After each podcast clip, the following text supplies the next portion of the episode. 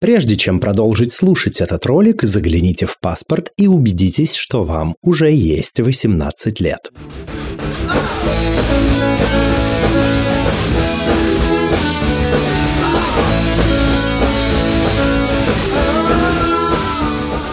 Всем квирного дня! Это подкаст «Громче» аудиоприложение к литературному квир-журналу «Вслух». В эфире этого подкаста с гостями и гостями мы беседуем о квир-репрезентации, о литературе, о репрезентации в литературе и в целом обо всех смежных с этим вещах. И сегодня наша гостья Арина Бойко. Арина, здравствуй. Привет. Расскажи о себе, кто ты, что ты, чем ты занимаешься. Э, во-первых, спасибо большое за приглашение. Э, я очень рада быть здесь.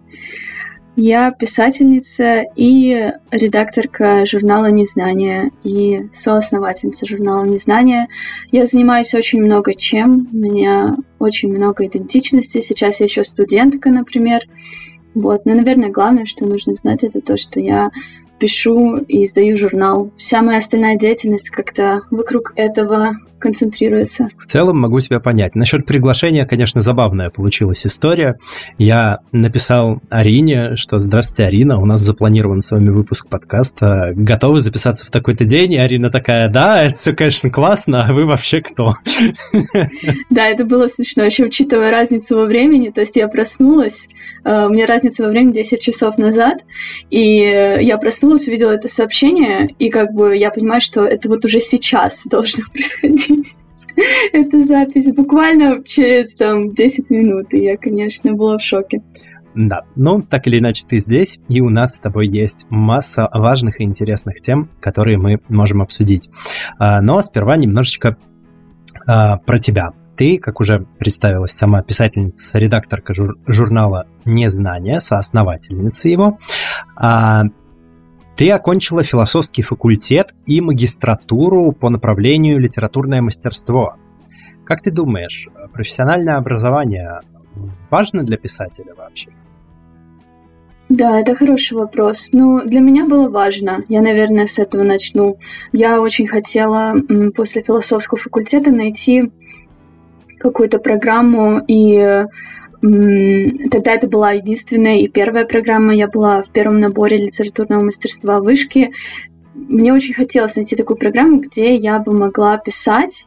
Я долго смотрела на всякие сценарные факультеты, сценарные программы в киношколах, э, и очень-очень мне хотелось, но как бы это не совсем то, что мне прям сто процентов совпадало со мной, но очень мне хотелось что-то писать, что-то более творческое, и вот тогда появилось литературное мастерство.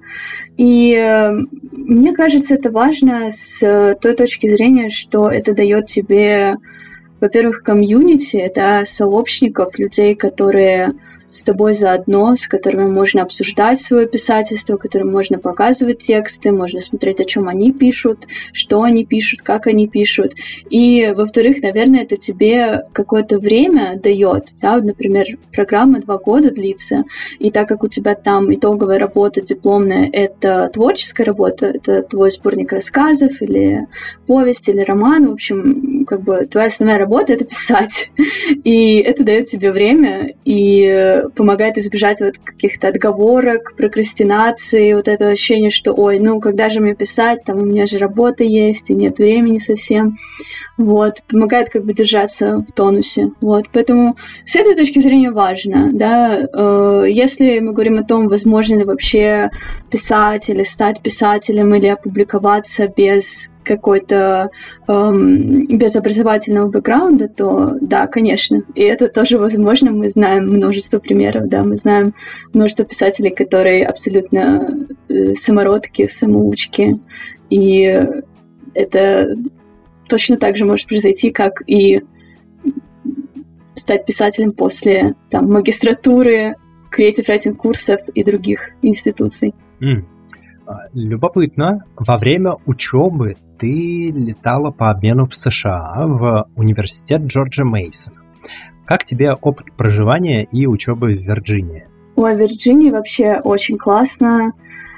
А, я жила в таком маленьком городке рядом с э, Вашингтоном, Д.С., э, и это было очень здорово. Можно было даже не не имея прав э, для вождения машины, потому что, да, ну, США очень такая автомобилецентричная страна.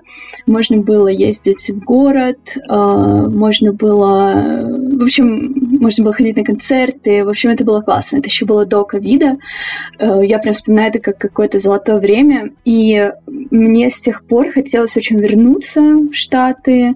И вот, наконец-то, я вернулась. И сейчас я тоже в Штатах, только совсем в другом месте. Вот, поэтому э, ну да, это был очень для меня важный опыт. Э, это были всего там 4-5 месяцев, но, наверное, они меня изменили сильнее, чем, чем очень многие, может быть, более длительные события в моей жизни.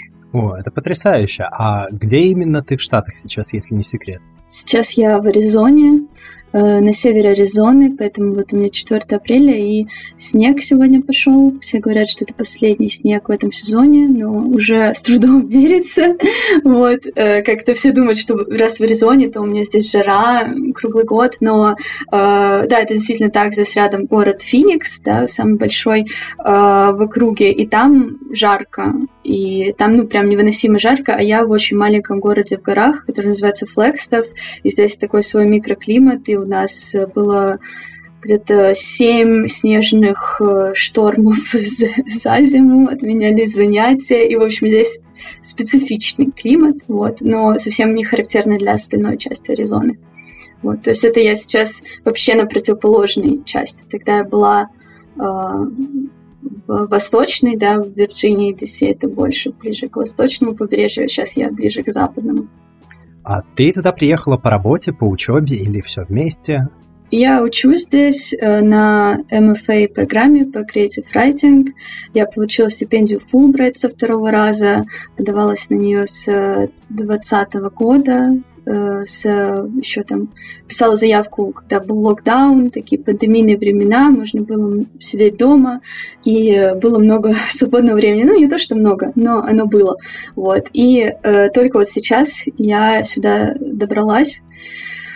Э, несмотря на все обстоятельства, которые мне уже казалось, что это никогда не случится. Но вот так, да, пришел мне э, ровно год назад мне пришел офер э, от программы Northern Arizona University, программа по Creative Writing. Мне пришел офер, что меня ждут здесь, и я полетела. Слушай, это просто потрясающе. А какие критерии у них для принятия такого оффера? Креатив райтинг, это, я поясню для наших слушателей и слушательниц, кто, возможно, не в курсе, это, я так понимаю, программа по писательскому мастерству на английском языке, что логично. И, я так понимаю, предложение пришло с э, определенной там поддержкой э, и ассистом, да, в обучении. Да, со стипендиальной поддержкой. То есть все это возможно только благодаря стипендии, которую я здесь получаю, и которую сначала я пришла конкурс стипендий Fulbright, и как бы финальный этап этого конкурса твою заявку отправляют в несколько университетов, и вот э, один или два тебя выбирают и приглашают. Вот. Какая красота! Что нужно сделать для того, чтобы твою заявку приняли? Расскажи рецепт. Ой, ну, так как я, видишь, со второго раза только получила эту стипендию, я не думаю, что я знаю прям какой-то рецепт и что у меня есть какой-то секрет, но эм, мне кажется, что надо просто очень честно постараться написать о себе, и э, при этом оставаясь, да, вот в жанре вот этого письма, да, заявки, потому что заявка включает в себя, ну, какие-то формальные более документы, да, типа, например, твое, твое CV или твой диплом о предыдущем образовании, но также есть часть, э, письмо о себе, так называется, personal statement, да, то есть как бы письмо про свой путь, и вот это как раз такая возможность описать вообще, почему тебе это нужно, э, кто ты, как тебя вообще привело в, в эту точку, где ты находишься. Вот. И я как раз недавно проводила впервые воркшоп, давно хотела это сделать, и наконец-то вот провела воркшоп о том, как писать вот такие вот заявочные письма. Это как бы такой э, своеобразный жанр. А, отдельный жанр. Да, отдельный жанр. И я когда писала, ну, я потратила на это очень много дней, часов, э, множество черновиков э, у меня осталось от этого, потому что нужно как бы его для себя изобрести, да, и в этом смысле у нас есть какое-то, наверное, преимущество, как у писателей, потому что мы как раз занимаемся письмом. То есть я не представляю, как, например, люди, которые занимаются какими-то техническими вещами или научными более, да, естественными науками, пишут эти письма, потому что это действительно, ну, что-то из разряда creative writing, вот. Но зато у нас есть шанс как бы блеснуть, показать себя как авторов, как людей, вот такой длинный ответ на твой вопрос. Это потрясающе. А помимо э, самого письма, ну и там каких-то технических вещей вроде документов и э, диплома, э, там требуется что-то еще, я не знаю, там сертификат на знание английского, что-то вот в этом роде, какие-то дополнительные критерии. Я думаю, нашей аудитории будет интересно послушать, как вообще можно устроиться, учиться писателем или писательницей в штат. Угу, да, там требуется сертификат английского, к сожалению. Э, единственное исключение это, наверное, когда э, уже был какой-то опыт обучения на английском, Э, могут э, университеты принять без сертификата твою заявку, но я сдавала, да, сертификат по английскому, TOEFL экзамен, и я тоже это отношу к разряду документов, да, потому что для меня это все-таки часть какой-то бюрократии, в том смысле, что это просто Э, знаешь, вот очень много шагов, которые нужно сделать на пути, да, к этой подаче. Это вот сдать экзамен, перевести свой диплом, поставить на него апостиль. И это все вот такая, как бы, э, ну, такие более бюрократические дела, хотя, конечно, да, это тоже стресс, готовиться к экзамену, сдавать его. Помимо экзамена на знание английского, еще есть экзамен GRE, это экзамен как бы для поступления в магистратуру что-то вроде ЕГЭ, но для поступления в магистратуру вот так. И там даже есть часть с математикой, которая меня просто уничтожила в свое время, потому что я вообще с математикой не, э, не дружу, как бы мне, может быть, и не хотелось этого. И да, это было нелегко. Но хорошая новость в том, что всякие креатив творческие программы, они часто закрывают глаза на показатели э, этого экзамена по той же математике, а может быть и вообще не требуют этот экзамен. То есть это надо читать требования программы. Если э, ну, интересно именно вот из чего состоит заявка, то можно загуглить, э, да, MFA Creative Writing, э, добавить какой-нибудь университет, там, Iowa State University, это вот самая известная, самая престижная программа, и посмотреть, что они требуют. Еще раз напомни, пожалуйста, а как называется стипендиальная программа? Мне не для себя, мне для друга. А стипендиальная программа называется Fulbright. Э, сейчас, если ты ее загуглишь, то тебе выдаст такой сайт, на котором написано э, что-то вроде «сайт закрыт, пишите на почту». Вот. И не, не бойся этого, и вообще все не бойтесь, кто хочет и кому интересно, вы действительно пишите на почту. Э, конкурс сейчас как раз идет прием заявок на этот конкурс до, по-моему, 15 мая, и сайт сайт закрыт, потому что э, организация была закрыта в России еще год назад, в апреле. Вот. Но они продолжают работу под другим юридическим именем. Вот. Э, просто сейчас э, информацию об этом тяжелее распространять им, да. Очень часто мне пишут люди незнакомые, что-то спрашивают про заявку, про Фулбрайт, и я это очень хорошо понимаю, потому что действительно кажется, что это, да, информация и так не очевидна, а теперь она еще и как будто бы еще дальше от тебя, вот, и это превращается немножко в такое, знаешь, как будто бы э, все, кто как-то хочет податься или подавался, все как-то друг друга знают, превращаются в такое тоже свое, своеобразное разные сообщества, где друг другу э, дают контакты, делятся какой-то полезной информацией. Вот. Эм, так что хочу сразу да, просать, предупредить, что пусть это не останавливает вас. Хорошо, а долго длится эта обучающая программа? Моя программа два года длится, и, как правило, MFA Creative Writing длится два года, иногда три, эм, редко один. Два года такое стандартное. Понял. А следующий вопрос, к которому мы плавно переезжаем с этого большого блока про то, как же все-таки поехать учиться в Соединенные Штаты писать крутые истории. А как по твоим впечатлениям, вот и в прошлый раз, когда ты училась в э, университете Джорджа Мейсона, и здесь, и сейчас, как с уровнем гомофобии? По сравнению с Россией, да и в целом? Ну, это, конечно, совсем другой уровень. В том смысле, что, э, мне кажется, да, гомофобия, конечно, есть везде, к сожалению, в любых местах, наверное, на этой планете, я не знаю. Э, но я думаю, что в России это просто... Это не только гомофобия, это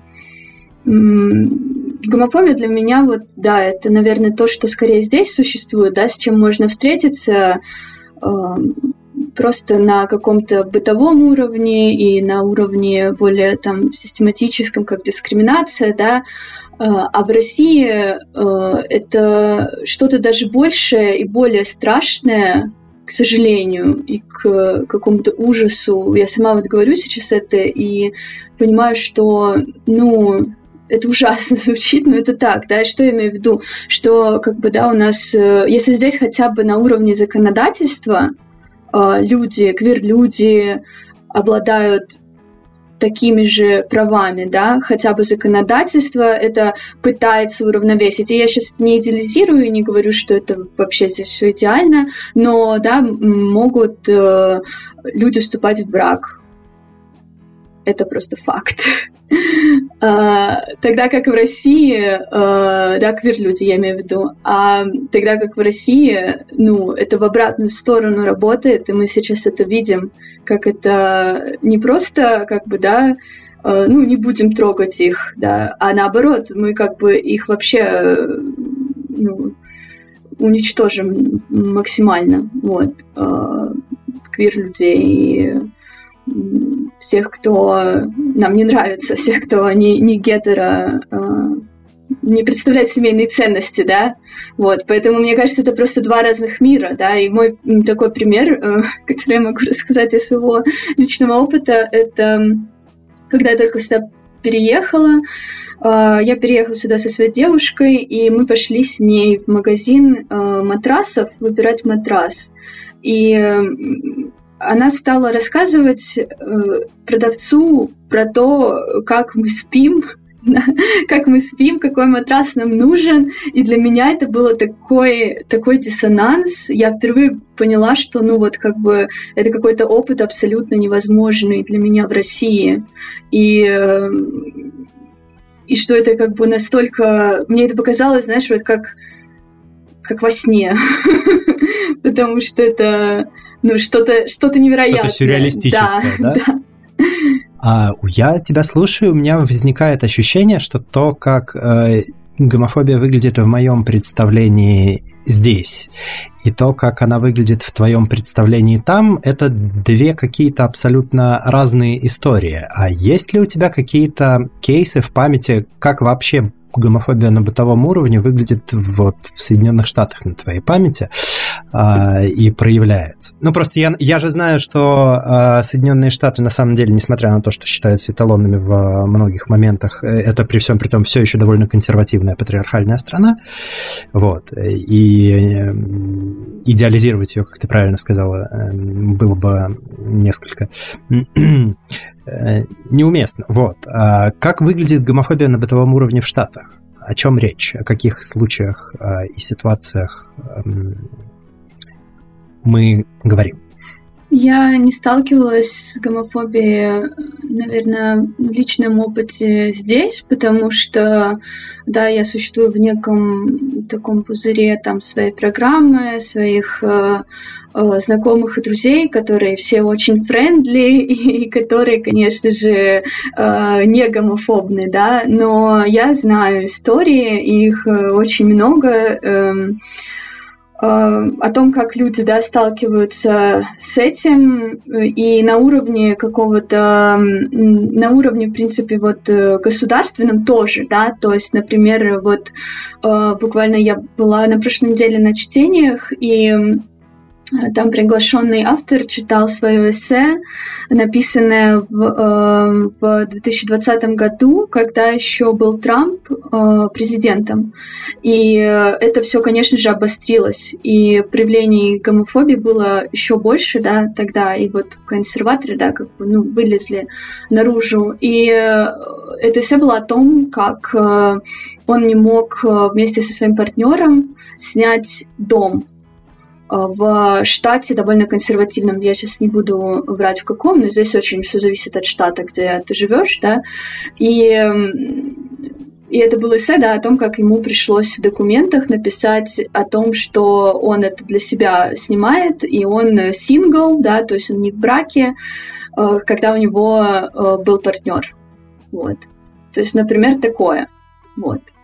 И, конечно, здесь как бы ну, множество примеров. Я просто, наверное, не жила достаточно долго, чтобы с этим столкнуться э, здесь. Э, но да, мне кажется еще, что здесь сейчас э, такой общественный фокус немножко на других вещах, хотя, конечно, э, например, дискуссия о транслюдях очень большая, да, и э, такая актуальная о правах транслюдей, да, потому что идет то же самое, да, консервативный такой поворот Э, в ту сторону, что хотят, например, в библиотеках, в некоторых школах борются тоже консервативно настроенные люди за то, чтобы изъять определенные книги, э, запретить, э, не знаю, рассказывать детям про гендер и все такое, да, нам это очень хорошо, мне кажется, знакомо в России. И да, и и очень, конечно, большой дискурс вокруг последнего вот закона а, а, как это правильно сформулировать, э, о том, что аборты стали снова запрещены, да, легальные, вот, то есть как бы проблем, проблем хватает, проблем очень много, в чем-то они похожи э, на наши, в чем-то они э, немножко другие, но да, опять же, мне кажется, везде существует дискриминация, везде существует гомофобия, к сожалению, вот, но, но надо это просто принять и Эм, что-то с этим делать, а не думать, что где-то лучше. Вот. К сожалению, нигде не лучше. Наверное, странно это э, после э, такого э, мотивирующего спича про стипендию звучит, но это просто это у меня такие настроения. Ну, возможно, нигде не лучше, но где-то все-таки безопаснее, не так ли? Да, да, конечно, да, где-то безопаснее, ну, это несомненно. Хорошо, а как дела обстоят с квир-людьми? А, ну вот ты сейчас живешь, я так понимаю, в не очень большом городе. Есть ли там свое сообщество или какие-то свои специфические места для квир-людей или в целом какие-то коллективные активности? Возможно, при университете да, в университете есть э, центр э, инклюзии, который проводит мероприятия для, эм, для квир-людей, для Э, людей, которые как-то себя относят к э, угнетенным группам, да, в городе вот мне иногда попадаются какие-то события, например, я знаю, что на прошедших выходных была квир-дискотека, и еще меня звали, да, еще меня звали на дрэк-шоу, вот, то есть какие-то события периодически случаются. Я, если честно, тоже про это не очень много знаю, потому что хожу в основном на какие-то мероприятия, вот, посвященные литературе, которые мы организовываем и в магистратуре, и вообще в городе, например, был э, книжный фестиваль, и, конечно, э, какие-то мероприятия о квир-авторах или там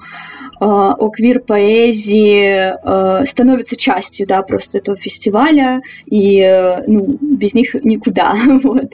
Какие-то специфичные э, комьюнити, я уверена, что есть, просто я пока что не в них. А давно ты там? Я с августа. А, с августа. Понял. Очень интересная тема. Э, я с удовольствием раскрыл бы ее чуть э, более развернуто, но у нас еще много вопросов, а мы только в самом начале списка. Мы довольно подробно обсудили все аспекты обучения писательскому мастерству в Соединенных Штатах. А, возможно, не все, но нюансов всегда а, будет больше, чем а, ответов. Вопросов всегда будет больше, чем ответов, но тем не менее. Следующий вопрос у нас по плану был, относишь ли ты себя к квир-сообществу, но, полагаю, ответ на него очевиден, исходя из э, вышестоящего блока, учитывая, что ты переехал туда со своей девушкой. Ответ «да».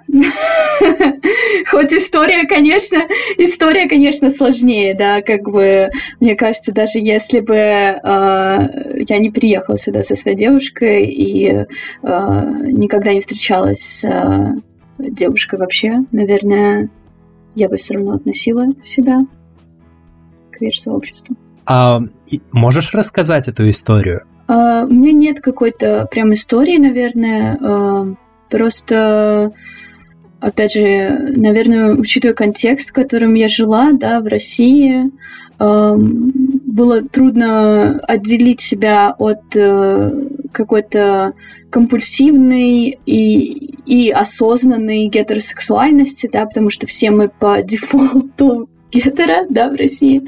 Поэтому, конечно, мне потребовалось, э, наверное, 23 года моей жизни, чтобы все-таки осознать, что я бисексуальный человек.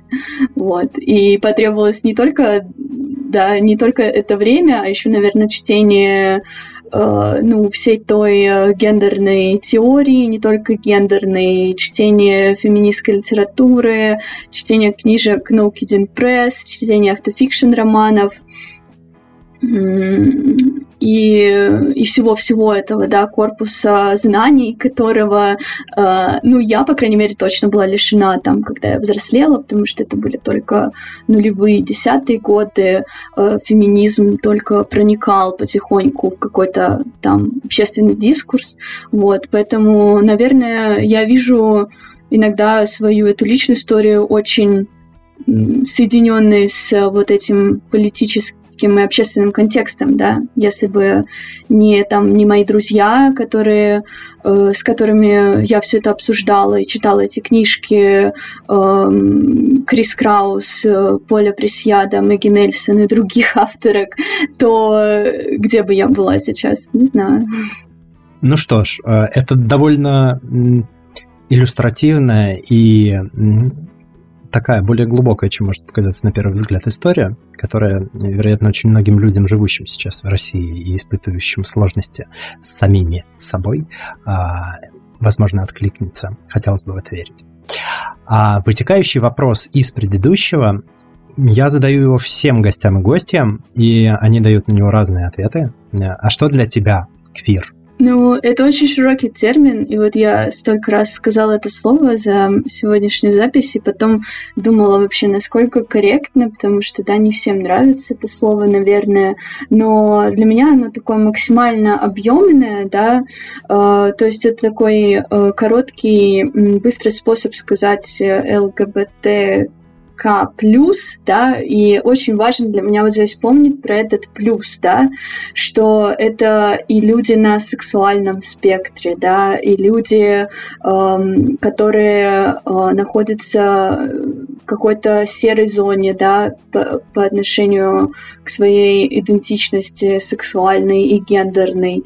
То есть, мне кажется, вот если ты не чувствуешь э, в себе стопроцентного совпадения с вот этой гетеропатриархальной системой, которая у нас разлита везде, да, то ты уже квирный человек. У меня вот широкое понимание, потому что, опять же, наверное, это из-за моего опыта, да, из-за того, что э, мне очень долго казалось, ну, какой я квир-человек, какой я бисексуальный человек, если я там не нет у меня вот этого и этого опыта, ведь, э, не знаю, ведь с э, бисексуальностью или с э, квир-культурой, или особенно если мы там уже раскладываем вот это ЛГБТК+, да, э, у каждой как будто бы вот идентичности, да, есть своя культура. Там, если мы откроем ТикТок, мы особенно это увидим, да, там шутки про лесбиянок, как они съезжаются, ну, что-то такое, да.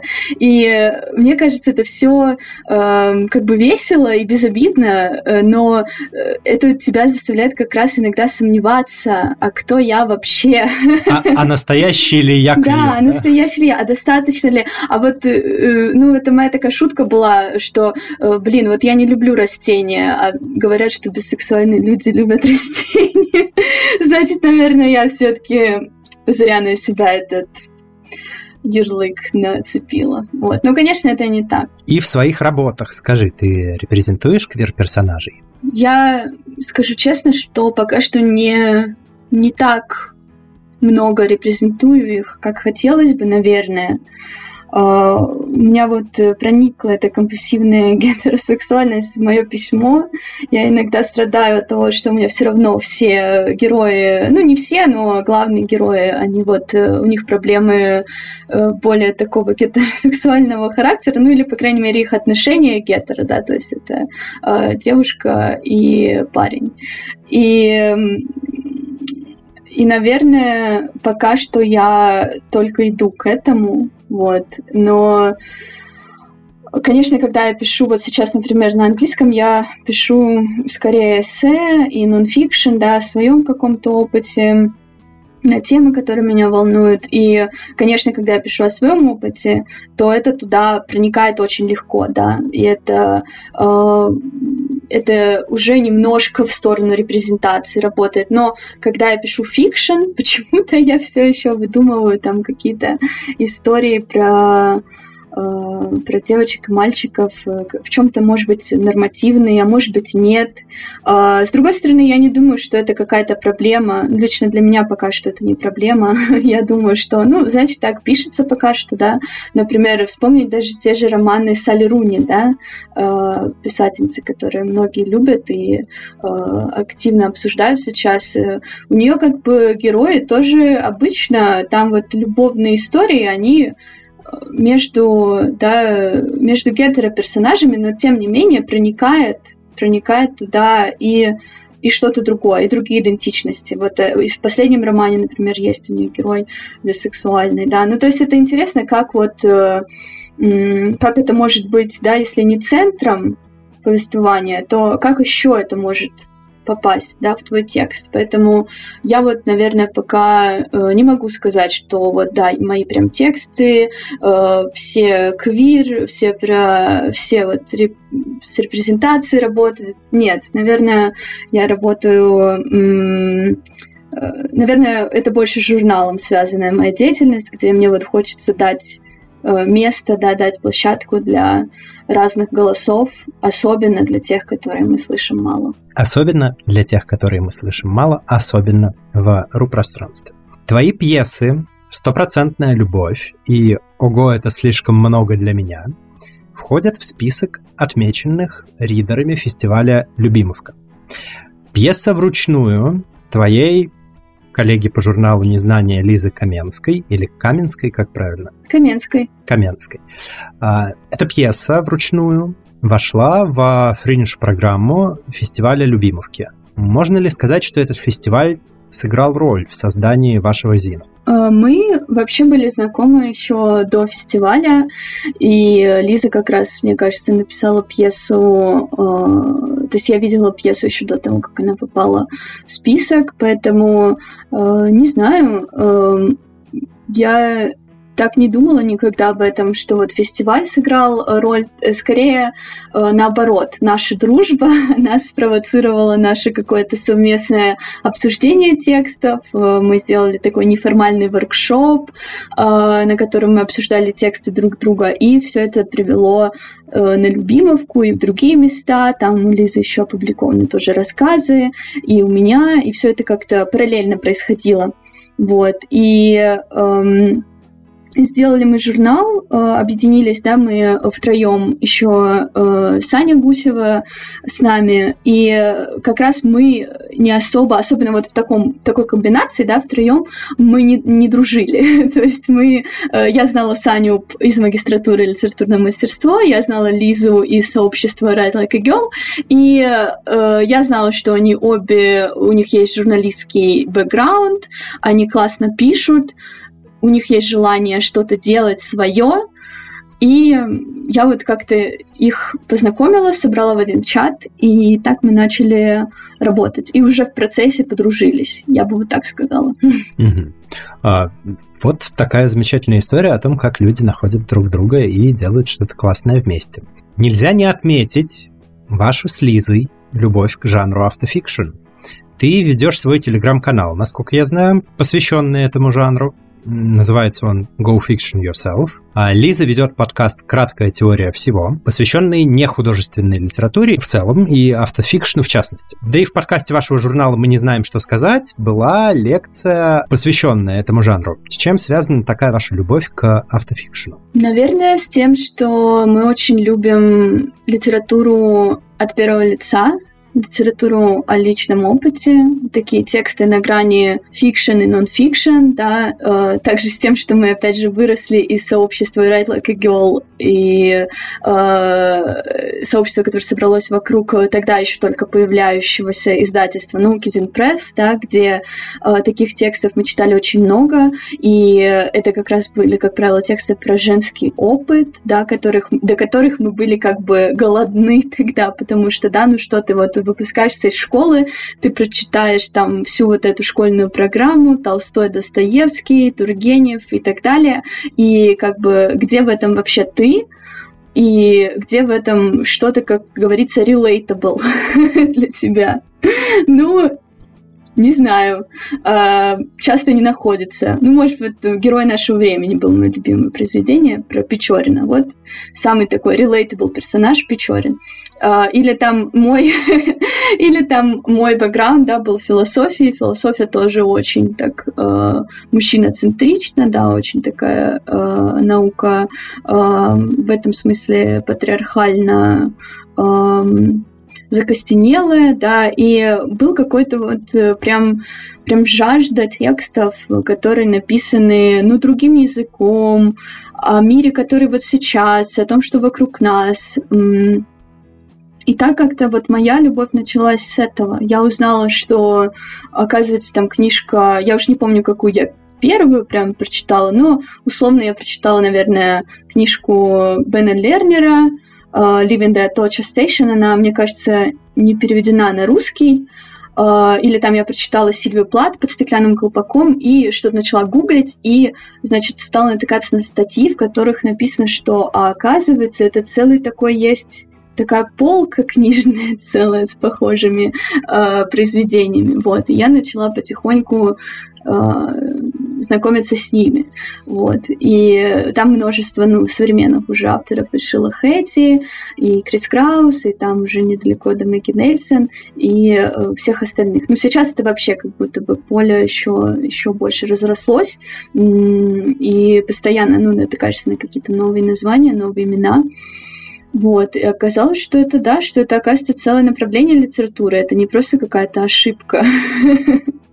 Ну и в любом случае недостатка сейчас в такой литературе э, ты не испытываешь. Ну сейчас, конечно, нет, потому что это составляет, наверное, э, самый такой большой регулярный круг моего чтения. То есть я скорее читаю сейчас автофикшн и нон-фикшн, чем э, полностью фикциональные романы, да. А раз уж мы заговорили про журнал и упомянули его вскользь выше, э, предлагаю остановиться на нем чуть поподробнее. Незнание — это независимый литературный журнал. У каждого номера э, своя тема, под которую вы подбираете тексты. Расскажи подробнее о концепции и идеях вашего издания. Да, все так. Каждый номер у нас новая тема.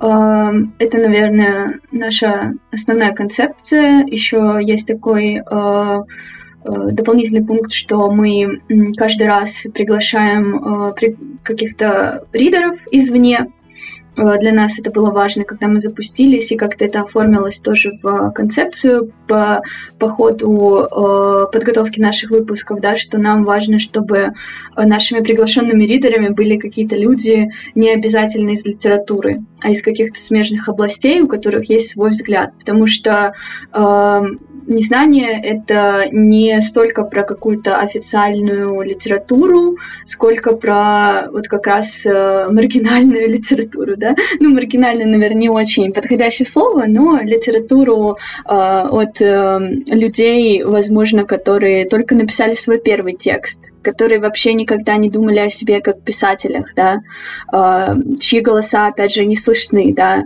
это и женщины, и квир-люди, и, э, и другие люди, да, которые как-то мы, когда приходим да, в книжный магазин, не, не видим на полках да, их книг почему-то. Почему же?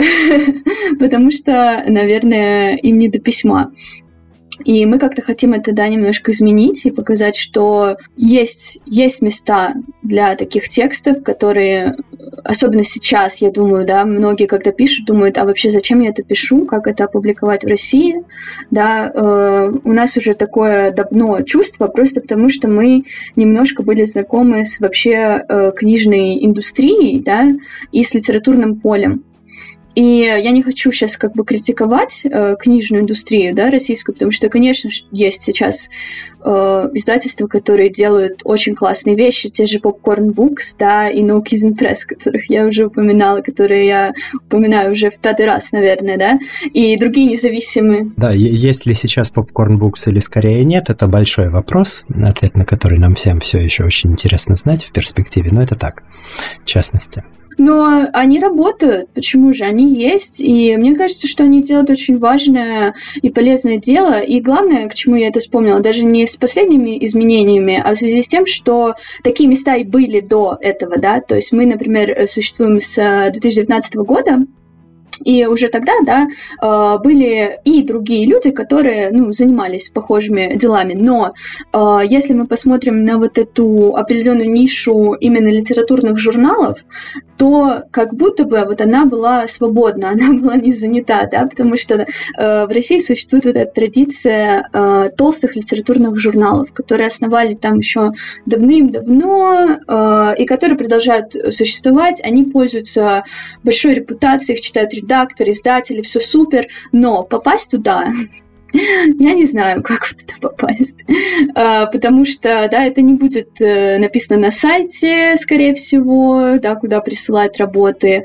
Это очень, в общем, такой, как сказать, это вот... Закрытый клуб? Да, закрытый клуб, и, конечно, это, наверное, такой, э, как социальный лифт для писателей, да, вот ты опубликовался в толстом литературном журнале, э, все, жди какого-то предложения. Ну, конечно, это не всегда так работает, ну, в общем, да, это такая мистическая для меня зона, да, как туда попасть. У меня есть э, публикация в журнале «Юность», который тоже э, существует давно и который относится к толстым литературным журналам, но «Юность» тоже в какой-то момент стали более открытыми к новым авторам, э, к приему текстов извне, да, тогда тогда как э, в основном журналы, э, они, ну, как бы вы увидите у них на сайте, может быть, какую-то там редакционную почту, но уж точно там не будет э, там присылайте ваши тексты нам, да.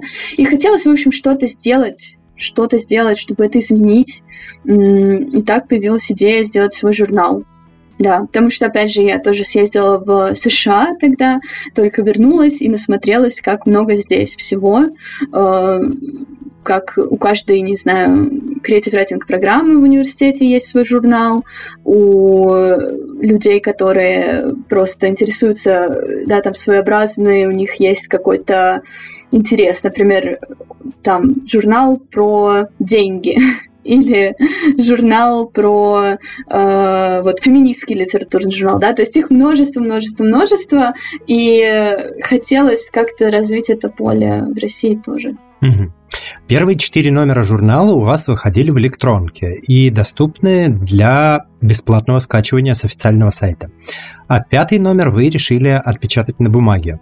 Почему вы решили так сделать, перейти на физические носители в эпоху диджитал-контента, и какие с этим были связаны сложности? Только маленькое уточнение. Мы изначально печатные, а не только диджитал. То есть э, с первого номера у нас э, выходили э, в печати журналы. Э, спустя какое-то время мы выкладывали на сайт. Сначала это было э, спустя не очень большое время, потому что количество копий было 100, 150, кажется, первый тираж 150 копий. Э, и, конечно, он быстро уходил, вот. Ну, то есть как, конечно, это было неожиданно и приятно, что он быстро ушел. Э, и мы выложили на сайт, то же самое со вторым номером э, и с третьим но э, мы начали увеличивать тиражи, и э, мне кажется, да, с третьего номера, это номер опыт, мы начали появляться в книжных и начали продавать печатные копии. Это, так как мы независимый некоммерческий проект, это немножко нам помогает э, я скажу даже не, не зарабатывать деньги, а собирать деньги на следующий номер, да, то есть как такой краудфандинг. А, и последний номер отличается от этого всего тем, что у него огромный для нас тираж, тысячи экземпляров. Вот.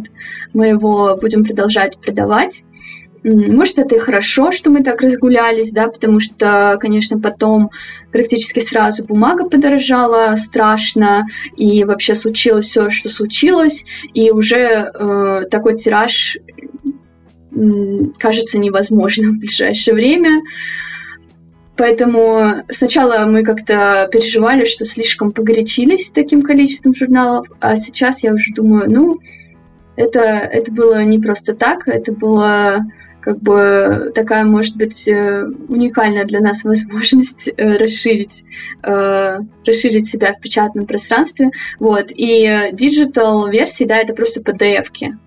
Э, этих печатных номеров, потому что оказалось, что на самом деле сверстать PDF для печати легче, чем сделать э, красивый сайт, который бы работал без перебоев и на котором было бы удобно читать. Вот. И это и, и сложнее, и дороже для нас. Вот. Поэтому хоть изначально была идея м- делать и диджитал версию, так скажем, тоже, да, потому что кажется, ну, печатать ведь так сложно. На самом деле, на практике оказалось, что наоборот. Сложнее делать диджитал и проще напечатать. А журнал напечатало и продает, насколько мне известно, на своем сайте издательство, э, издательство Modern Magic Press. А почему вы решили сотрудничать именно с ним?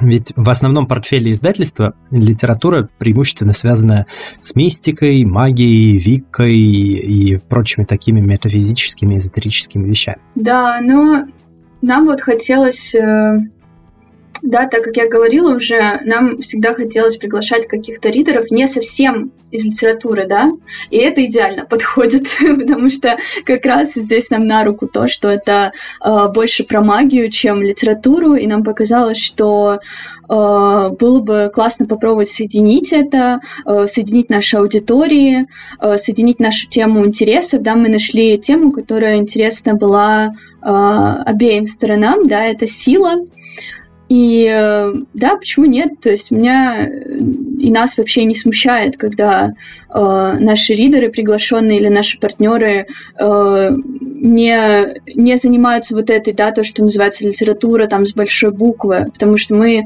сами ей не занимаемся. Мы занимаемся литературой, может быть, с маленькой буквы. А есть ли какая-то корреляция между вот этим вот выбором конкретно этого специализирующегося на магии и метафизике издательства и интересах вашей третьей соредакторки Сани Гусевой, э, которая, насколько мне известно, имеет сертификат э, embodiment коуча, в целом увлекается темами телесных практик, пишет тексты о вещих снах и прочих разных мистических вещах и ведет посвященный этому телеграм-канал, который называется «Что-то о Сане и ее снах». Классная связь. Который на самом деле нет. Мне кажется, будет э, э, Сане будет интересно это услышать, потому что мы никогда э, не говорили об этом и не думали в этом ключе. Мне кажется, но это действительно происходило параллельно, да, Санина там образование эмбодименту, обучение и развитие ее интересов, и развитие журнала, да, параллельно, и наш уклон там в тему сила, да. Я просто, наверное, хочу здесь добавить, что э, сила для нас была не обязательно вот такой магической и какой-то м- мистической, да, то есть мы просто выбрали это слово, потому что есть вторая карта сила, и нам показалось, что это все красиво соединяется, да, и и второе, э, карта сила обладает вот таким значением созидательной энергии, да. И мы искали тексты жанровые, Э, не обязательно магический, да, просто магический реализм такой жанр, который сейчас у многих на слуху. Э, и, конечно, нам прислали и такие тексты тоже.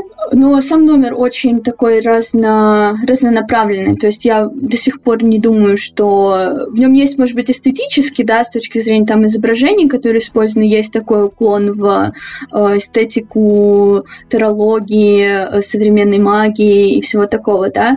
Но с точки зрения текстового наполнения, мне кажется, что он получился очень даже в нашем стиле, э, похож на предыдущие наши номера, на какие бы они темы ни были, да, мы пытаемся собрать множество перспектив, да, и множество вот этих голосов, и раскрыть эту тему с разных сторон, а не только вот, ну, раз сила, то там магия, нет, наоборот. Э, может быть, ну, напишите и покажите нам силу с какой-то неожиданной стороны, да, которую мы даже и подумать не могли. Потрясающе. Звучит как э, замечательная концепция.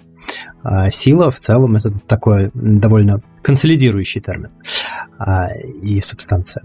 А как сейчас происходит работа журнала? Вообще устроена, как сейчас работа журнала? Просто Саша переехала в Нидерланды, а Лиза какое-то время жила со своей девушкой в Турции, как сейчас, не знаю.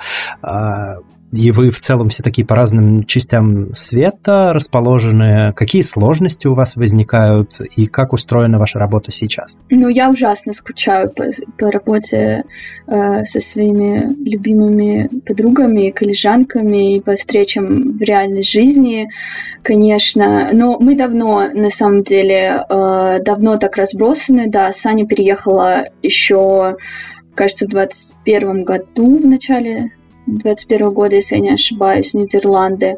Вот. И мы в основном встречались также вот в Zoom и работали онлайн, да, в Google документах. Ну, виделись где-то несколько раз в год, наверное, в Москве. А, и, конечно, ну, я скучаю по такому вот общему общему пространству, да. Но глобально в работе ничего не изменилось. А, вот сейчас мы готовим новый open call, Значит, э, есть надежда, что мы выпустим в этом году новый номер. Да, у нас по номеру в год выходит, как правило, но обычно мы объявляем open call раньше. Э, в этот раз мы вот долго разгонялись после зимы, и в связи там с моим переездом, и моей загруженностью тоже, и загруженностью девочек. Э, вот, но в целом, да, мы продолжаем работать. Вот интересно будет, как координировать, конечно, печать на большом расстоянии, потому что я до этого э, всегда э, смотрела, как правило, на бумагу, которая используется для печати, хотела все это, все этот процесс пыталась контролировать хоть как-то, хотя сначала я вообще не разбиралась в бумаге и во всяких типографских штуках, вот, но эм, но до этого еще далеко, и я думаю, что мы что-то придумаем. На самом деле, кого сейчас останавливает расстояние, да, ну, в смысле для работы. Мне кажется, все э, работают как-то более-менее онлайн. Хотелось бы верить, что так, э, такая тенденция сохранится и будет множиться, и люди начнут чуть больше ценить свое время, не тратить его на какие-то вещи, вроде, например, дороги до места работы и с места работы. Да, я имею в виду, конечно, кто-то предпочитает работать там в офисе, и я скорее имею в виду работу над вот своими проектами, знаешь, независимыми проектами, да, которые практически всегда происходят вот в свободное время. Мы там часто, например, созваниваемся по выходным, то есть это вне, вне рабочее время абсолютно, да, там воскресенье, вот, но, опять же, никого это не останавливает. Что ж, это приятно слышать.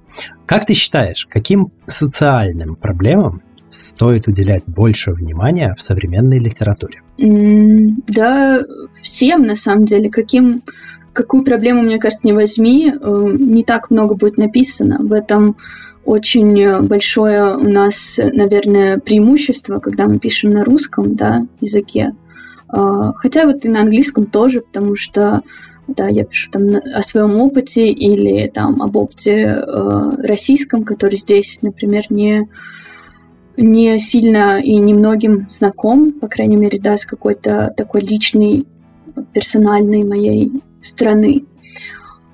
И мне кажется, я вот сейчас не могу как-то вспомнить конкретные, может быть, примеры, да, но вот даже возьмем, например, последние книжки, изданные на русском, которые все читают и обсуждают. Я еще не читала их, потому что мне пока не отправили с ними посылку. А, я вот тоже скучаю еще по близости нахождения рядом с книгами. Знаешь, вот это чувство, когда книжка вышла, и ты побежала в магазин за ней, или там заказала на Озоне, и ее завтра привезли. Вот, такого, к сожалению, не бывает сейчас со мной. И в смысле на русском, да, книжки. И да, вот если мы посмотрим на то, что издают на русском сейчас Наукидин Пресс, а именно, например, книжку Даши Сиренко «Девочки институции» или книжку Наташи Зайцевой э, «Ипотека страданий», да, даже сами названия, мне кажется, этих книг уже обозначают проблемы, которым они посвящены, да, «Девочки институции» — это вот про эту работу в госучреждениях, как раз про вот эту отчасти бессмысленность, во многом бессмысленность там офисной работы в галерее, э, где постоянно надо какие-то отчеты составлять и проводить э, э, так называемые праздники, которые тоже сверху да, на тебя эм, сыпятся. И Наташа Зайцева написала книжку об опыте жизни прикарной художницы, да, то есть художницы, которая зарабатывает всем подряд, да, фриланс-проектами, э, какой-то подработкой, текстами, написанием всего, чего только можно, чтобы как-то свести концы с концами. Вот. И это тоже проблема, вообще-то. Ну, очень тяжело быть э, писательницей, художницей э, в стране, которая тебя никак не не поддерживает в этом плане, да. А, и это не только про Россию, мне кажется. Я вот, э, когда читаю там какие-то книжки э, европейские, например, эм, Кнаусгора «Мою борьбу», такую известную автофикшн, много, автофикшн многотомник. Он там иногда пишет, э, он там как-то написал, что он получил стипендию от э, какой-то шведский грант, в общем, и смог снять себе офис отдельный, чтобы сидеть в нем одному, отдельно от своих детей, жены и писать. И я вот думала, вот неплохо, да? Вообще замечательно, я считаю. Звучит просто, просто отлично, вот. И да, и вот это тоже, мне кажется, одна из проблем, что да, зачем вот мы получаем гранты и едем в другие страны, чтобы писать? Ну, по многим причинам. И я сейчас даже не говорю там о цензуре, законах и всей остальной нестабильности, да, политической э, и жизненной, которая там в стране, да, но даже если мы посмотрим на то, что происходило до этого, ну, как бы, и, и книжка Наташи как раз написана до этого, еще даже до пандемии, ну, как бы никогда это не, не, не было сахарно, это никогда не было сладкой жизнью, вот. И что это вопрос, что же мы делаем не так, ну, я не думаю, что мы что-то делаем не так, вот. Э, я думаю, что это просто систематическая такая ошибка, да, капитализма и все остальное с ним связано. Арина, скажи, пожалуйста, а писательница для тебя это хобби или профессия? Я бы очень хотела, чтобы это было моей профессией и карьерой, даже так. И чтобы это приносило мне достаточно денег. это, конечно, больше, чем хобби, потому что я уже закончила одну магистратуру, сейчас получаю другую. А, у меня вообще проблема с хобби, у меня их нет. Мне очень тяжело найти себе какое-то занятие ради интереса, потому что, ну, писательство очень много времени занимает, да, и, например, э, э, я вот сижу много из-за этого, в том числе за компьютером, и поэтому я вот, например, часто не могу даже смотреть что-то, там, никакие фильмы или видео, да, потому что я уже так устаю сидеть перед экраном. Вот, поэтому с хобби, да, у меня немножко проблемы, мне э, трудно найти какие-то вот просто интересы, вот как-то для того, чтобы, да, весело проводить время, развлекаться в свободное время, потому что, да, писательство, вот чтение тоже связано с писательством, да, то есть все начинает вот как к какому-то магниту притягиваться к вот писательству, и э, я как вот э, пока что я вот э, не нашла как-то выход для себя, но, э, но да, но это точно не писательство, потому что если столько отдавать времени своему хобби, ну, наверное, это уже не хобби. Я прекрасно понимаю, откликается, потому что когда даже в каких-то повседневных разговорах со мной люди спрашивают, чем ты интересуешься и увлекаешься, я такой, ну, книжки читаю, пишу еще книжки, редакторской деятельностью занимаюсь. Короче, книги люблю. Да, и ты думаешь, ну разве это недостаточно? Ну, то есть я всегда как бы думаю, вот, а куда мне еще? Ну, то есть, с одной стороны, мне хочется, да, это не то, что такой скучный человек, который вот больше ничем не интересуется. Мне как бы много, много чего привлекает, но я не понимаю, куда это Э, куда это запихнуть свою жизнь. И когда мне люди говорят о совсем каких-то, знаешь, отстраненных хобби, там, что они, не знаю, э, вышивают, там, вяжут, э, собирают какие-нибудь там столы из дерева или что-то еще, я прям думаю, вау. Или там играют на музыкальных инструментах, я прям думаю, вау, я тоже так хочу. Вот, но надо, наверное, найти какой-то баланс. А, меня еще когда спрашивают, ну а чем-то кроме книг ты занимаешься, я такой, ну, подкаст веду, про что? Про книги. А еще блоги веду. Про что? Ну, как ты думаешь, про что? В принципе, все про то же самое.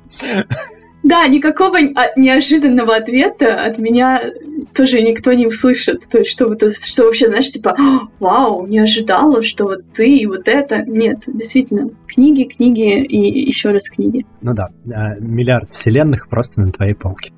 А что нужно человеку э, для того, чтобы иметь полное право назвать себя настоящим писателем? Это нужно издаться в бумаге, это нужно э, просто написать э, что-то или что? Какие критерии, на твой взгляд? А я думаю, знаешь, это как с квирностью. Ничего не нужно.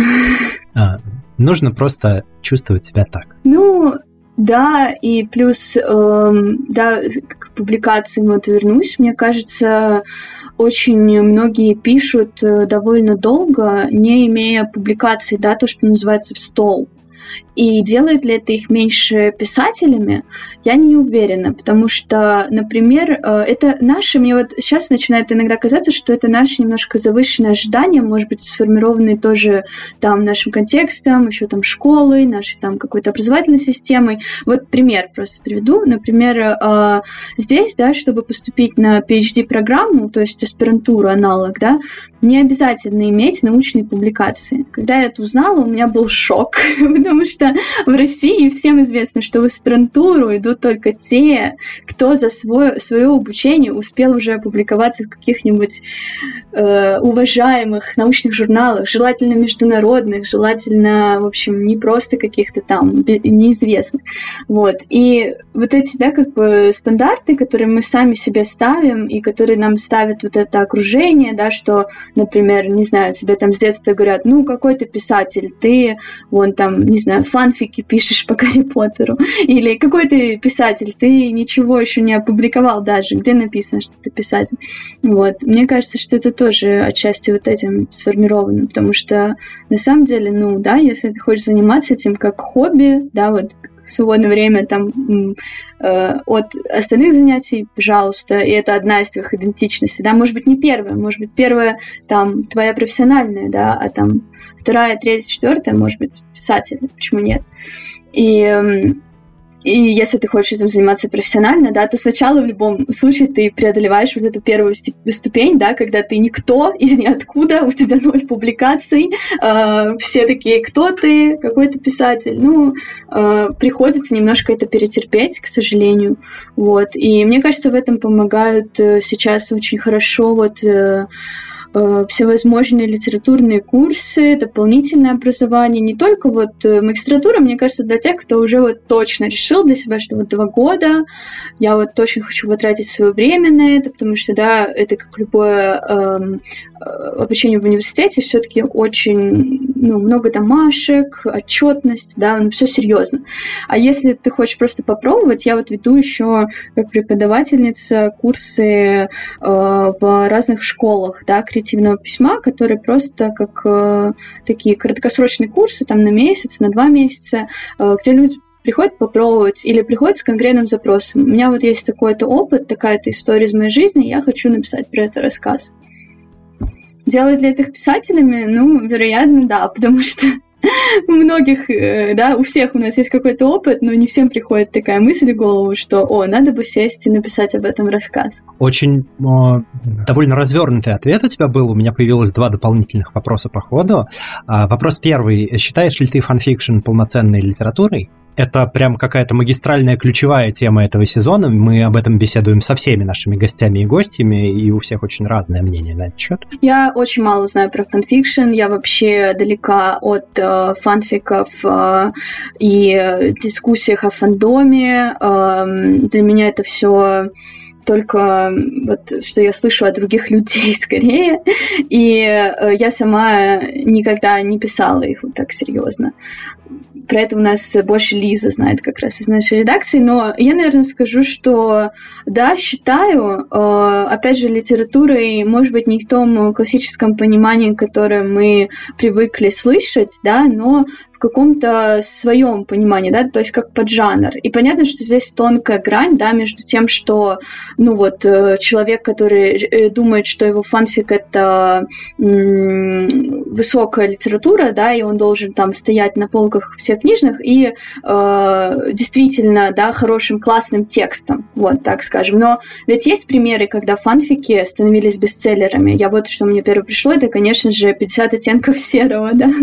ну, то есть, как бы да, или лето в пионерском галстуке. Да, и мне кажется, что это, ну, абсолютно, вот знаешь, не про какую-то иерархию. То есть э, кто-то скажет, о, это моя любимая литература. Или кто-то ответит на вопрос, что ты читаешь? Я читаю фанфики. И что? Ну, как бы, я не буду меньше этого человека уважать за это. Ну, это просто интересно. А я читаю автофикшн. Автофикшн — это тоже своего рода фанфик. Фанфик о чьей-то жизни. Ну да, о своей, например.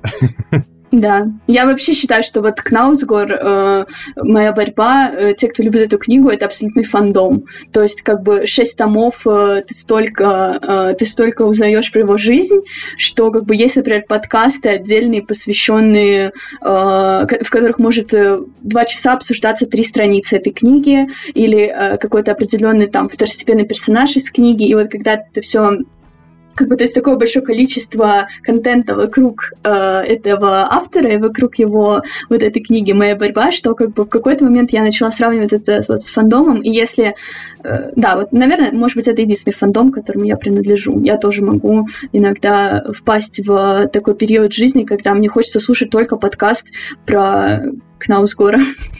Хорошо, понял. И второй вытекающий вопрос из твоего ответа насчет э, писательского дела. Я довольно плотно интегрирован в российскую писательскую тусовку. Я подписан на довольно много разных писательских блогов и наблюдаю тенденцию, что очень многие э, российские и русскоязычные авторы э, мягко скажем, удручены тем, как эм, устроен книжный рынок в России, а, о том, какие взаимоотношения между издателями и, собственно, авторами, особенно новыми авторами, и э, томно вздыхая смотрит за океан, это без какого-либо уничижительного подтекста, просто констатация факта, и говорят, что вот, например, в Соединенных Штатах совсем другая история, там новые авторы тоже всем нужны, и там и тиражи другие, и вообще, и, и ты там отдаешь свою рукопись литературному агенту, и он уже потом ее продвигает, а здесь ты и жнец, и и чтец, и на дуде игрец, и книгу свою продвигай, и пиши, и еще на работе работай, потому что зарабатывать со своих текстов невозможно.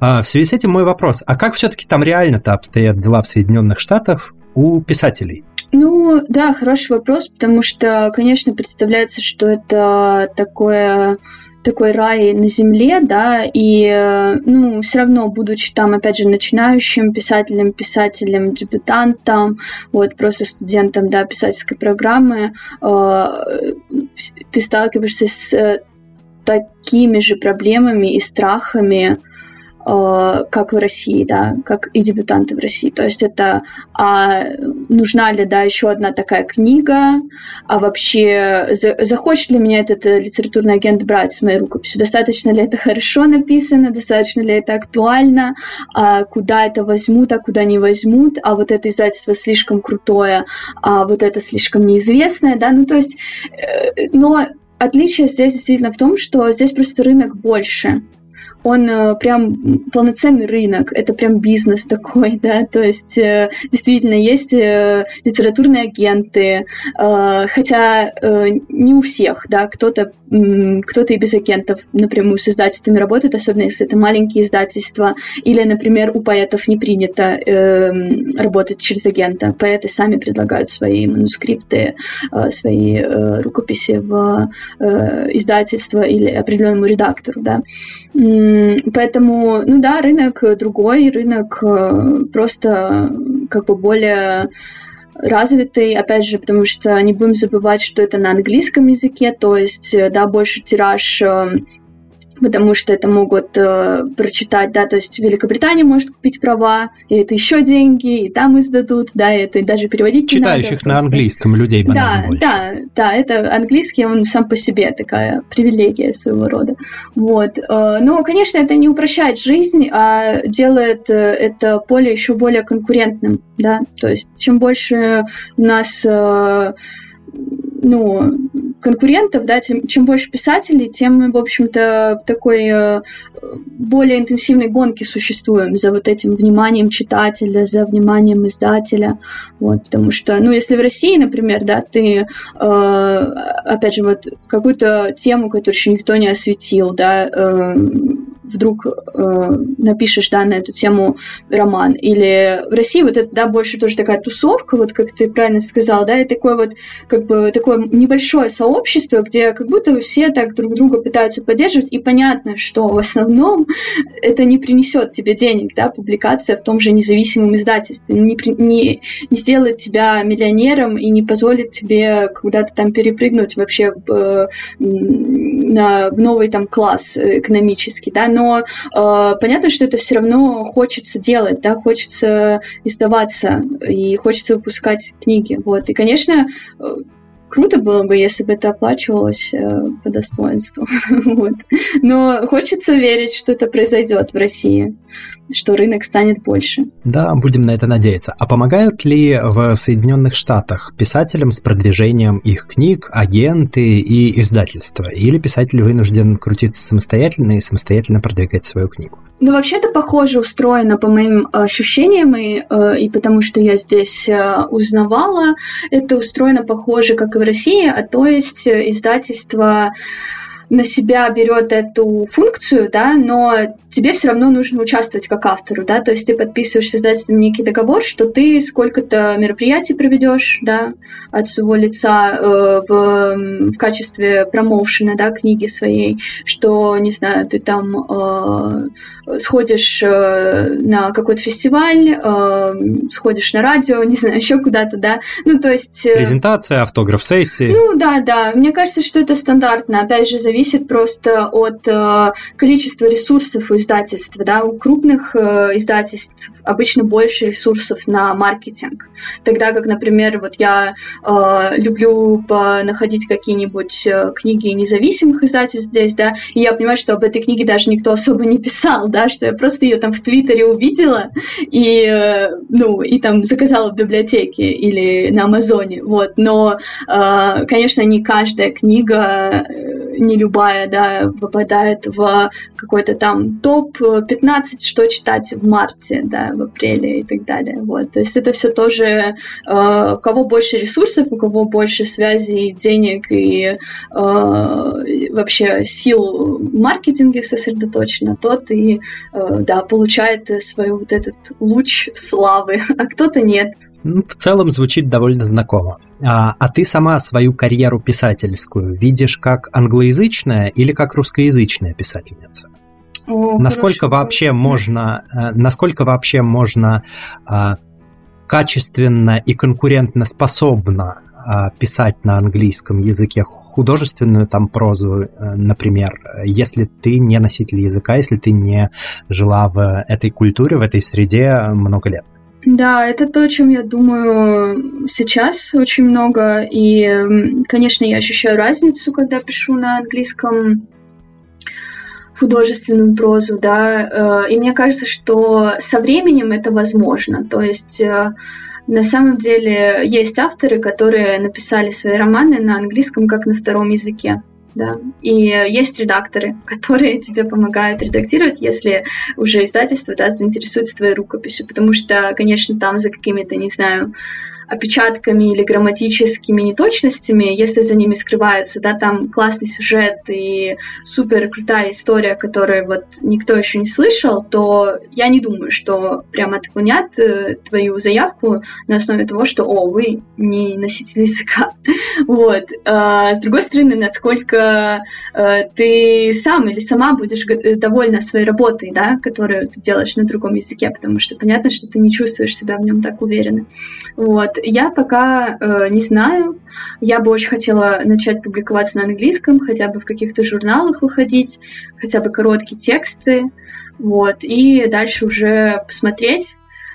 Э, меня очень, конечно, привлекает такая возможность писать и, и на том языке, и на другом. Вот, потому что, ну, опять же, это множество аудиторий, да, это сразу расширяет твою аудиторию, это возможность говорить э, на какие-то важные темы с людьми в России и с людьми здесь, да, и это могут быть разные темы, а могут быть одинаковые темы, это могут быть разные жанры, да, там фикшн и нон-фикшн. Ну, то есть, э, конечно, мне хочется английский использовать, продолжать и дальше как э, язык для письма моего, моего творческого, наверное. Потому что, опять же, тебе открывается очень много здесь таких вот э, именно писательских возможностей для публикации. Вот то, что я говорила, да, журналов гораздо больше, и меня это, конечно, привлекает как авторку, да. Я думаю, ну, было бы круто вот так сесть и разослать свою там свое законченное эссе там в 20 мест и посмотреть, что будет. Я вот еще ни разу так не делала, и мне очень любопытно, ну, как бы, какой будет отклик. Может быть, все 20 пришлют мне отказ, а может быть, э, кто-то согласится. Ну, как говорится, поживем увидим. А, я слышал мнение а, мельком, сейчас уже не вспомню где, что многие, а, ну, американские, допустим, писатели пишут довольно просто и значительно проще, чем на английском пишут наши соотечественники. Это правда или нет? Э, я не знаю даже, но я вообще предпочитаю книги, написанные просто, э, довольно простым языком, да. Эм, и не знаю, я очень мало читала текстов, э, написанных на английском людьми, у которых русский первый язык. Вот я на программе одна такая. Вот.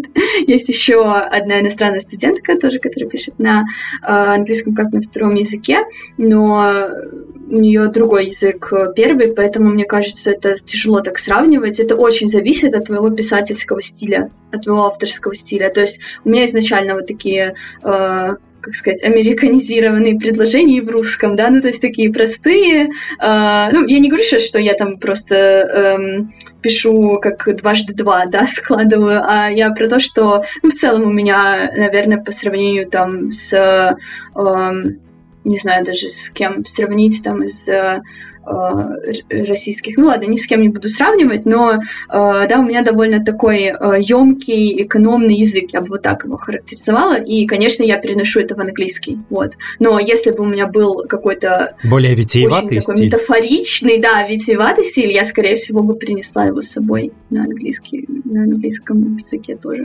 Хорошо, понял. Есть ли какие-то книги, которые произвели на тебя особое впечатление и которые ты бы посоветовала к прочтению нашим слушателям и слушательницам? А на любом языке? Ну, на английском, на русском. Я вообще не подготовилась к этому вопросу, но я бы, наверное, советовала, если вы еще не читали вот весь тот э, корпус, назовем его, который я упоминала сегодня, то, что публикует, ну, Kizin Press, то найти хотя бы какую-то одну книжку, может быть, попробовать почитать и сформулировать свое мнение. Потому что вам не понравится даже, и это тоже окей. Uh, из последнего, и моя, вот я могу сказать свой фейворит uh, из их э, издательского портфеля, один из моих favorites — это книга Шилы Хэти «Каким быть человеку». Вот это как раз такой нонфикшн, uh, такой хаотичный, Э, очень э, погруженный да, в себя, в свои мысли, про художников. Не знаю, меня эта книга очень веселила. Я ее читала вот э, год назад, когда все вокруг было довольно мрачно, и вообще настроения не было ни для чего, но эта книга немножко меня возвращала к жизни. Я вот читала ее в автобусе, когда ехала, или в метро, и прям веселилась, смеялась, фотографировала страницы, отправляла своим подругам. Вот. Что еще такого за последнее время я прочла? Другие независимые журналы я бы хотела еще порекомендовать. Например, э, Зин где-то э, петербургских писательниц.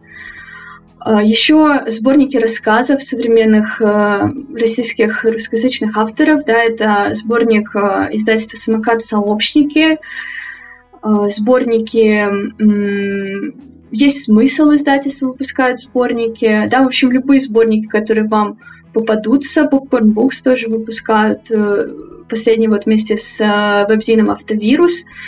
Эм, забыла название «Другие голоса». Да, «Другие, другие голоса». Ага. Я понял, о чем речь. «Другие да. голоса».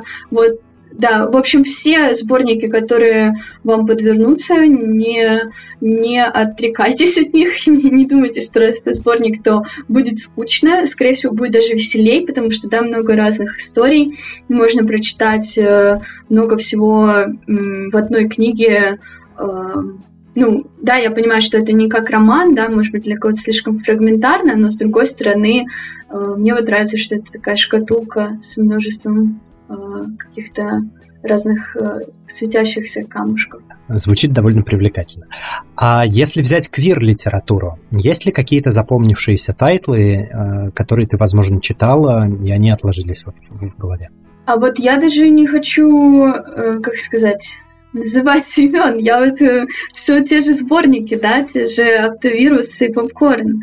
А, ну, мне кажется, что... Вполне себе квирно, да? Да, да, просто, опять же, я так э, советую это не просто так, скажем, в этом подкасте, да, просто не хочется делать это слишком э, очевидным, опять же, из-за нашей обстановки, да, ситуации, в которой мы живем, вот. Но если на английском подумать, то м- я вот сейчас читаю очень классную книжку, она мне очень нравится, э, называется The Breaks, Julieta Sign. А, это книжка издательства Coffee House Press. И я про нее давно слышала, и слышала, что она про квир-родительство, квир-материнство. Я подумала, хм, интересно. А потом, когда я ее купила и начала читать, я поняла, что м, на самом деле это не только про родительство, это про вообще и про пространство, да, которое мы создаем вокруг себя, и про э, вот тоже там ситуацию, в которой мы живем, да, там политический контекст. Это эссе, такое длинное эссе, адресованное м, вот э, исследовательницей вот этой Джульеттой к ее дочери э, шестилетней. Как бы она пытается ей объяснить, что вообще происходит вокруг, да, э, но не то, как в школе, да, объясняют там, не знаю, ой, все так классно, вот там э, когда-то открыли Америку, и с тех пор все так хорошо, да, а как бы рассказать э, реальную, более реалистичную историю, что это, да, там, колониальная страна и все прочее, вот. И это тоже, э, ну, э, одно из слов в аннотации — это квир-книга, хотя, опять же, там, там этот опыт осмысляется с очень такой вот неожиданной и нетривиальной стороны. Да. Я думаю, наши слушатели и слушательницы обязательно, если заинтересуются, загуглят эту книгу. Кроме того, у нас на, э, в телеграм-канале литературного квир-журнала «Вслух» периодически публикуются списки с рекомендациями от наших гостей и гостей. Такой список есть для первого сезона, насколько я знаю, и для второго, я уверен, он тоже будет. А, и последний вопрос, пожалуй, на сегодня. Скажи, пожалуйста, Арина, а когда закончится твоя магистрская программа? А какие у тебя планы на будущее? Планируешь ли ты возвращаться в Россию или думаешь э, строить свою жизнь и свою карьеру там, где ты сейчас, или, возможно, где-то еще? Моя программа закончится следующим летом то есть в июне 2024 года моя закончится виза, и эм, я пока не знаю, честно скажу, что вариантов, э, вариантов несколько. Конечно, в Россию раньше мне хотелось вернуться, когда я только подавалась на эту программу. Сейчас уже я сомневаюсь в том, что я прямо хочу, э, если только мне будет нужно, потому что все-таки там живет моя семья, там, э, ну, это, да, то, это как бы то, где я могу находиться без дополнительных документов, да, скажем так. Но хочу ли я находиться? Ну, нет, конечно, не особо. И посмотрим. Я пока точно не знаю, и планы у меня максимально размыты, и, наверное, в этой нестабильной ситуации мне помогает вот только мои какие-то стабильные идентичности, да, то, что я все равно продолжу писать, я это знаю, да, продолжу делать журнал, продолжу преподавать. А, также я вот вначале забыла упомянуть, сейчас скажу, что а, сейчас вместе с а, другой командой, не незнание, уже другая команда, тоже из трех человек, мы запускаем курс фикшн в школе «Мне есть что сказать».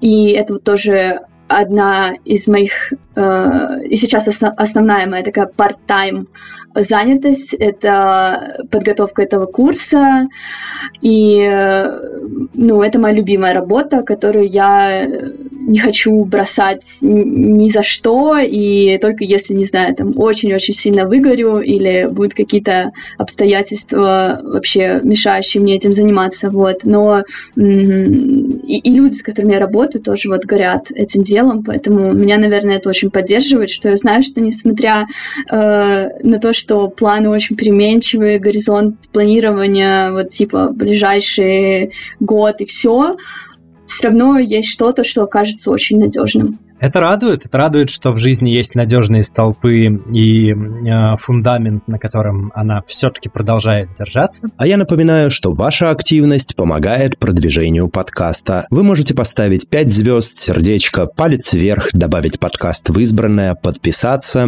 или оставить комментарий в любом удобном для вас порядке на той платформе, где вы нас слушаете. Спасибо. А сегодня у нас в гостях была Арина Бойко, соосновательница, соредакторка журнала «Незнание», писательница, преподавательница литературного мастерства и просто очень приятный, комфортный человек. Спасибо тебе большое, Арина, за то, что э, приняла это внезапное и неожиданное приглашение. Спасибо тебе, Лео. Очень классный разговор получился, мне кажется. Скажи, пожалуйста, Арина, да, я полностью согласен, что разговор получился достаточно ламповый. Что бы ты хотела напоследок сказать нашей аудитории а, от себя лично? Я бы, наверное, сказала, что не бойтесь писать, если вы пишете, или если вы делаете что-то еще. Продолжайте это делать, хотя это очень тяжело.